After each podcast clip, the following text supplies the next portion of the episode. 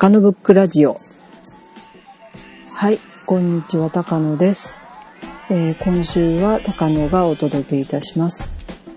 えー、実はですね、先週と、先週というか、先週いっぱいぐらいだったんですけど、あの、ぎっくり腰になってしまいまして、えー、なんと3日ぐらいあんまり立てられる状態ではなくってですね、で、もちろん立てないということは座ることもあんまりできずにおりましてちょっとあの情報収集は iPhone に頼るという感じでしてになっておりましてあのパソコンの前に座っていろいろ始めたのも昨日おとといぐらいからなんですけど、えー、まだちょっとね未だに座ると痛みがあんまり長いこと座ると痛みがありまして、えー、まあ今日はですねえー、年末年始のね、美術館情報。年末年始、まあ、お正月休み皆さんあるわけなんですけども、まあ、その時にね、あの、じゃあお正月だから行けるようなとこあるかなというところをね、ご紹介したいんですけど、まあ、ちょっとね、短めにさせていただいて、えー、前、今週はですね、西日本編お届けします。で、来週はできれば半助さんと、え、東日本編お届けしたいと思います。まあ、ですんで今日もね、ちょっと痛いのをこうこらえつつ、え、今もちょっと座り姿勢から縦膝になりつつお届けしたり しておりまして、ちょっと雑音など入るかもしれませんがご了承ください。では今週の高野ブックラジオを始めます。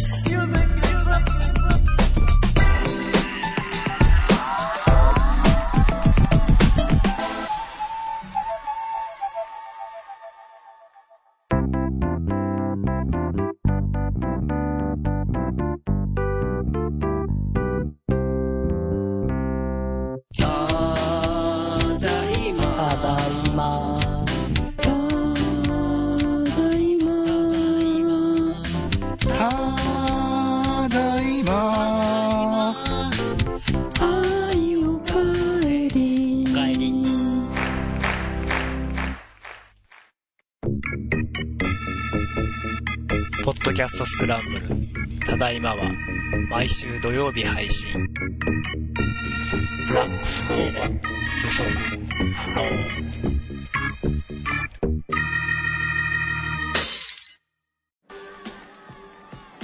はい。ではですね、えー、まあ先ほども言いましたように、今週と来週にわたってはですね、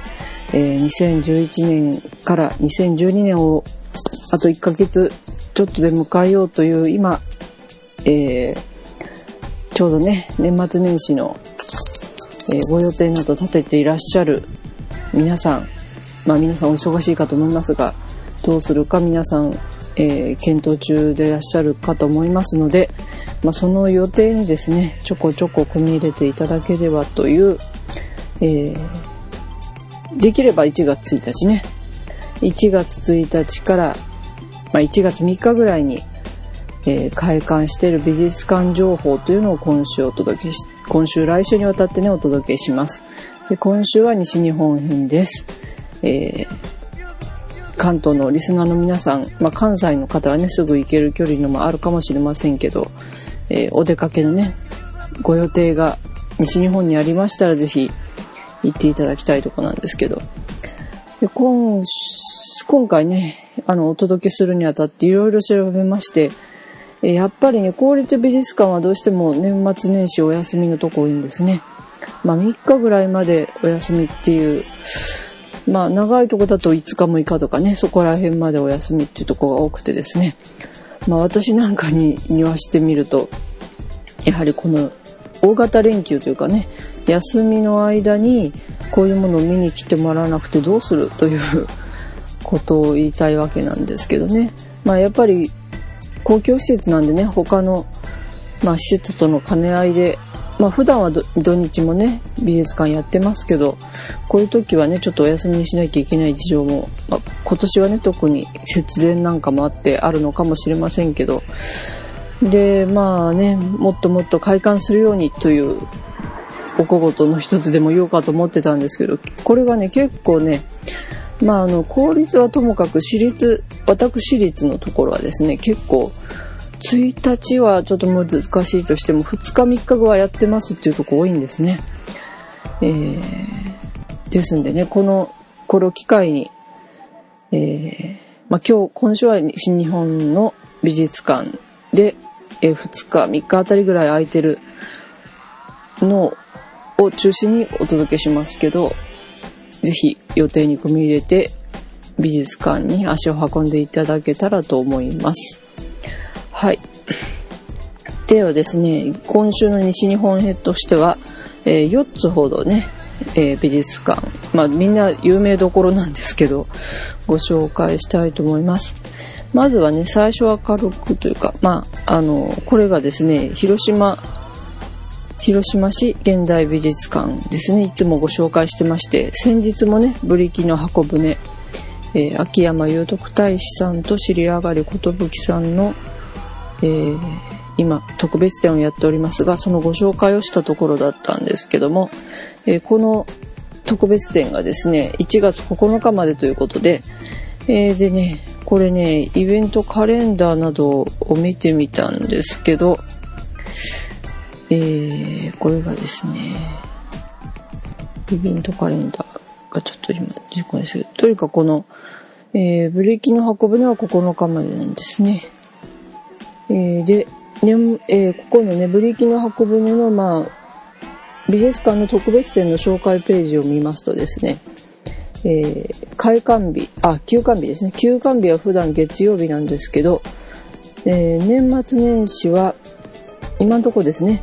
え、12月27日から1月1日4日は休館し1月2日3日9日は開館しますというふうに書いてありますでまあちょっと最初のねご紹介で断っておきますけどもあのまあ臨時の休みということもあるかもしれませんのでぜひお出かけしようと思う方はね事前にサイト美術館のサイトをぜひチェックしてください。で、私も今、美術館のサイトを見ながらお話ししてるんですけども、えー、でここはね、1月2日3日は開館ということなので、えー、まあ、そうですね、広島だと、五国神社ですかやっぱり五国神社というのが市内にありますけども、ああいう神社にお参りした後にね、こういうところに行くっていうのもいいかもしれません。はい。えー、まあ今やってるこの知り合いがある寿さん秋山祐徳大使さんの展示、この間ご紹介しましたけどね、えー、2011年にありました震災に、震災を受けての展示ということでね、まあ、ここも、あの、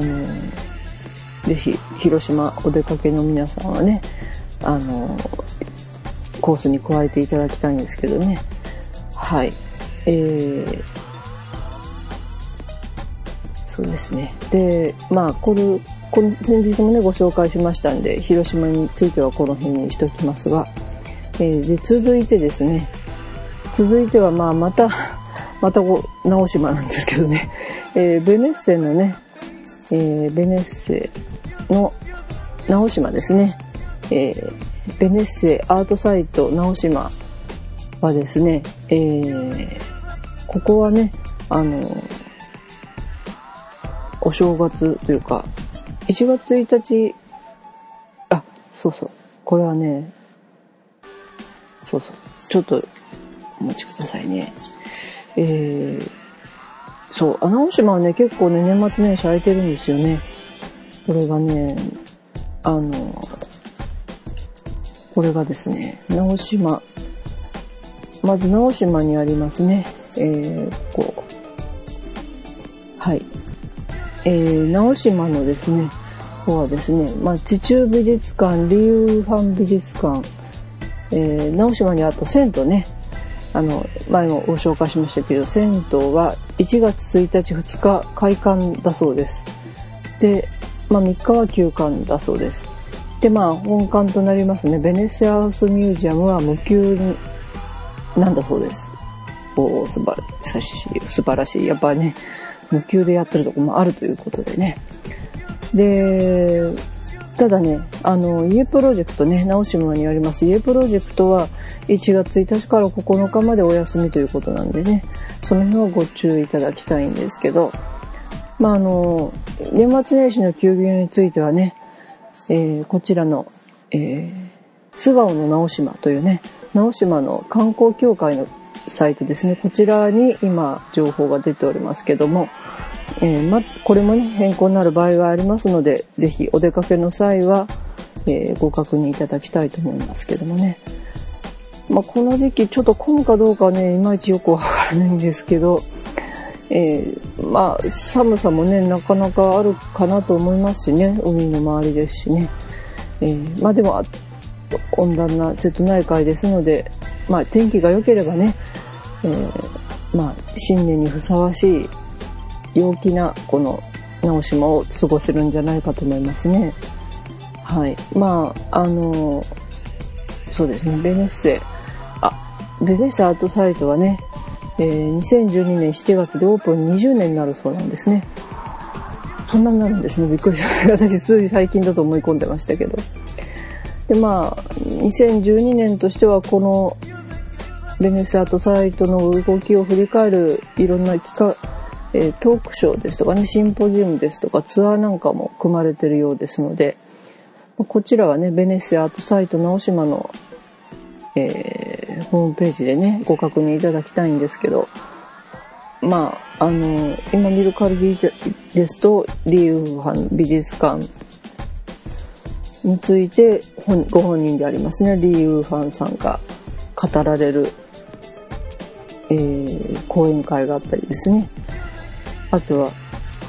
あと杉本さんがですね、直島について語るとで、語るとですとかね。あとは宮島達夫さんってあの、デジタル数字の作家さんいらっしゃいますけども、その方が家プロジェクトに語ったりっていう、いろんなトークショーもあるようです。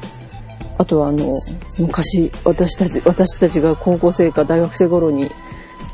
この名前よくお聞きましたけどね、中澤慎一さんとかね、浅田明さんとか、そういう方も講演されるようですので、まあ、ご興味ある方は、サイトチェックしていただきたいんですけども、はい。えー、まあ、そういったね、20年迎えるっていう記念すべき年でもあるようです。まあ、直島一度行ってみたいわっていう方もね、ぜひ、まあ、ちょっと宿泊のね、予約を取れるかどうか微妙なところだと思うんですけど、まあ、日帰りでね、行くのもよろしいかと思いますんで、これもご検討いただきたいと思います。はい。でですね、もう一つ、まあ、瀬戸内の美術館といえば大原美術館ですね。ここもね、まあ、まあ、ここももちろん私立の美術館なんですけども、えー、ここはですね、今サイトをチェックしますとですね、12月26日から31日が年末休館となるそうなんですね。で、なんと1月1日から本館のみ開館、2日からは全館通常通り開館ということでね、まあ、やはり観光、倉敷のね、観光地にあり、まあ、人気の高い美術館ということで、こういったね、あの、形をとってるんだと思いますね。えー、まあ、ここはね、えー、そう、展覧会といえばね、1月1日から企画展も予定されているようですね。えー、アーティスト・イン・レジデンス倉敷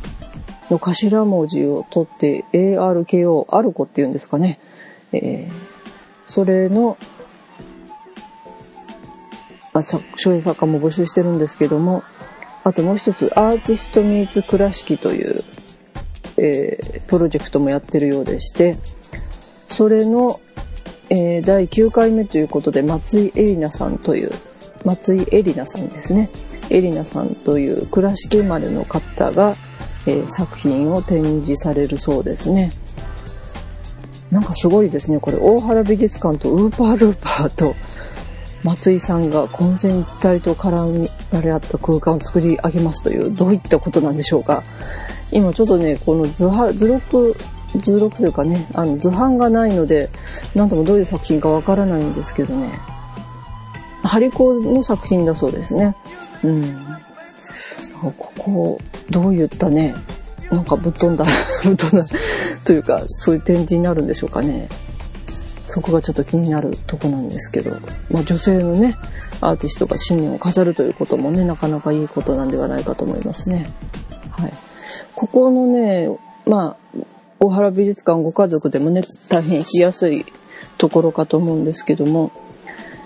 えー、ここのねあのサイトの料金入館案内というところをちょっとマウス持ってきてもらうと館内でのお願いということが書いてありまして、えここにねあの美術館でのマナーが結構詳しく書いてありまして、え、それもねなかなかこう文章がなかなかいい文章というか分かりやすくねあのこういうことこの例えば触らないでっていうことがどういう配慮というかねあのどういった原因理由によるものなのかっていうことが分かりやすい文書で書いてあります。まあ、筆記用具とかね、例えば走らないでっていうことはなんで走らない、走っちゃいけないのとか、なんで物食べちゃいけないのとか、これもなかなか詳しく書いてあるんですけどね。うん。あの、やっぱり美術館でのマナーっていうのはね、あの、なかなか日本人まだまだ浸透してないというか、ところもありますので、特にお子さんとかね、えー、そういった皆さんが初めて行かれる時はねどうしていいのかわからないとかまあ作品に触っちゃいけないというのに触っちゃったりとかあるのかもしれませんけど事前にねこういうのをしっかり読んで、まあ、親の皆さん聞かしてあげるとか、まあ、学校で行く場合だったら先生が聞かせてあげるとかいうことをねまず理解してから行けば、まあ、子供でも美術館って楽しめるえー、ところなんではないかなと思いますので、ここね、このページをぜひ見ていただきたいですね。えー、あの、この、えー、館内でのお願いの最後に書いてある文章でもね、えー、昔、あの、自由な写真撮影を認めたことがあったけど、その後どうして辞めちゃったかとかいうことにも書いてありますしね。うん、なかなかすごい80年の歴史あるんですけど大原美術館って、うん、その中で蓄積されてきたこう出来事ですね。これでまあどうしてもねあの制約事も多くなるけどそれはどうしてなのかっていうことを理解する。まあ至ってはね美術を見る理解というかそういうことにねつながると思いますんでまあ大原美術館も出かけてみようかなっていう方は一度ぜひここも覗いてみていただきたいと思います。はい。で、もう一つですね、最後。最後はね、山陰なんですよね。まあ、ここも大有名ですね。足立美術館。ここはさっき直島も年中無休でしたけど、足立美術館というのがね、安来市にあるんですけど、えー、ここはなんと年中無休ですね。はい。えー、ここのですね、そうそう。これは、島根県ですね。はい。安木インターからということなんですけど、えー、そう、安木の、JR 安木の駅から車で15分。まあ、マイカーですと安木インターから車で10分。まあ、大阪から安木までは、あ、その、あ、美術館ね。あ、大阪、安木インターか。えー、大阪から中国自動車道、米子自動車道、山陰道、安木インターで3時間30分かかるそうなんですけども、はい。で、えー、高速バスも書いてありますね。高速バスだと東京から米子まで約10時間45分と書いてありますが、まあ、チャレンジしてみるのもいいかもしれません。はい。安いですしね、高速バスが。まあ、そういった立地なんですけど、ここはね、ほんと庭園が有名ということで、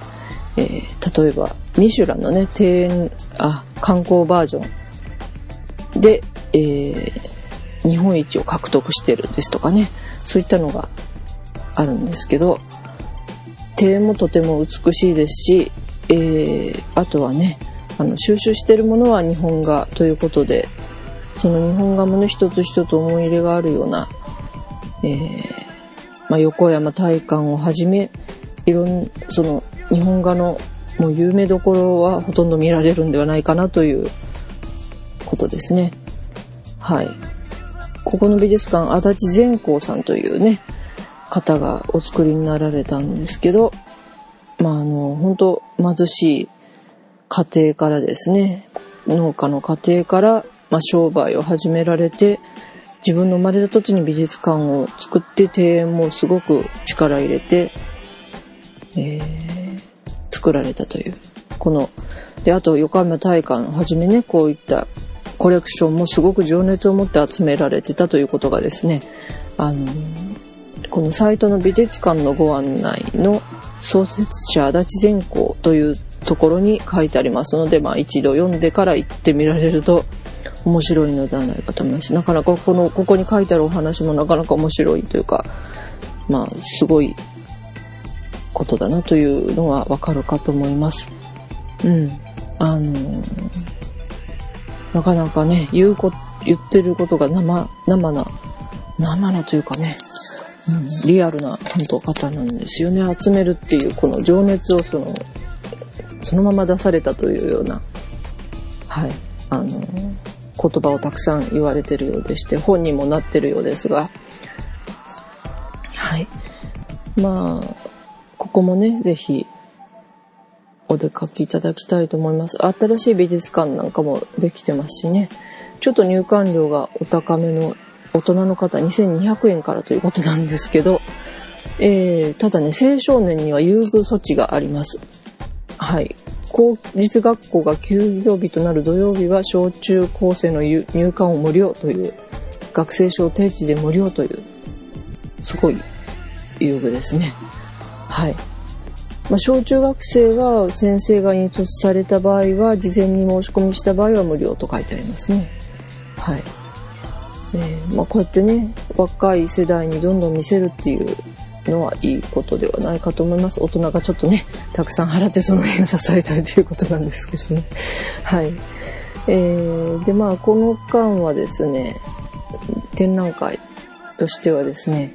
大正2月29日までですね大正の日本画百科両覧百科両覧大正の日本画というのが開かれてますあとは日本画に見る生と銅というまここに出てるね横山大観の作品これ絶対皆さん見たことあるような「無我」という作品なんですけどねあとは本当横山大観の富士山のお正月になかなかふさわしいんじゃないかという富士山の絵もありますね。はい。えー、で、あとは陶芸館なんかもありますしね。まあ、北尾次郎三人はじめ、あ、そうそう。ね、そう、北尾次郎三人とか河合勘次郎ですね。そういった収集している作品も見られます。あとは新刊が2010年秋にできているそうです。えー今のところはですね異国の風景日本の風景という、えー、名品展開催されてますね。でそのでそのこの後も現代日本画名品展ですとかをこう順次開催されていくようですね。はい。まあこの美術新種にはねなかなかふさわしいところでまあ人も多いかもしれませんね。こう1日もやってるということだとね。まあ、なかなか今日行くとちょっと混んでるかもしれませんけど、でも、このね、一気足立善光さんが入婚したこの美術館を見て見られる、家族でね、年の初めに見てみられるのもいいかもしれません。はい。えー、で、まあ、日本西日本編としては、今回この4つをご紹介したわけなんですけども、まあ、あの、お正月ねこうやって外に出かける機会っていうのもね、まあ、なかなかあの、えー、うちなんかはね雪がよく降りますし、えー、初詣行けるか行けないかぐらいな感じなんですけど まあなかなかお出かけ初詣初め出かける機会が多いというか出かけ慣れてるよっていう方はねこういう美術館もね是非その中に加えていただけたらと思いますね。まあ、何せあったかいですね うん、見る時に寒かったりはしません。もちろんですけど。えー、ほっとするような雰囲気ですし、まあ、新春にね、なかなか緊張感のある空間に入るっていうのもいいかもしれません。はい。えー、まあ、今週はこの西日本のね、えー、まあ、年始にね、年末年始とか年始に空いてる美術館4つほどをご紹介しました。みんな、あの、有名どころでしたけど、また行ってないわっていう方はね、ぜひ、この際ご検討いただけたらと思います。で、来週はね、いよいよ西、東日本編ですね。東日本もね、やっぱり、まあ、これも有名どころが多いんですけども、えー、1月1日から3日に開館してるところがまあまあありましたのでね、まあ、今後これからあと調べてもしかしたら新しいのも入るかもしれませんが来週はね東日本編ということで、えー、お届けしたいと思います。はい。えー、ちょっと今週もまだまだ治りかけな高野でしたけど皆様のねこの年末年始忙しい中ちょっとうん、あの痛めがちなところもあるかもしれませんがお大事にまあ、風邪なんかもね、気をつけてお過ごしください。では今週はこの辺で失礼します。えー、お届けしましたのは、腰も痛いし足も痛い。もう、ボロボロ？いや、まだ大丈夫かなという、頑張りたい高野でした。ではまた来週。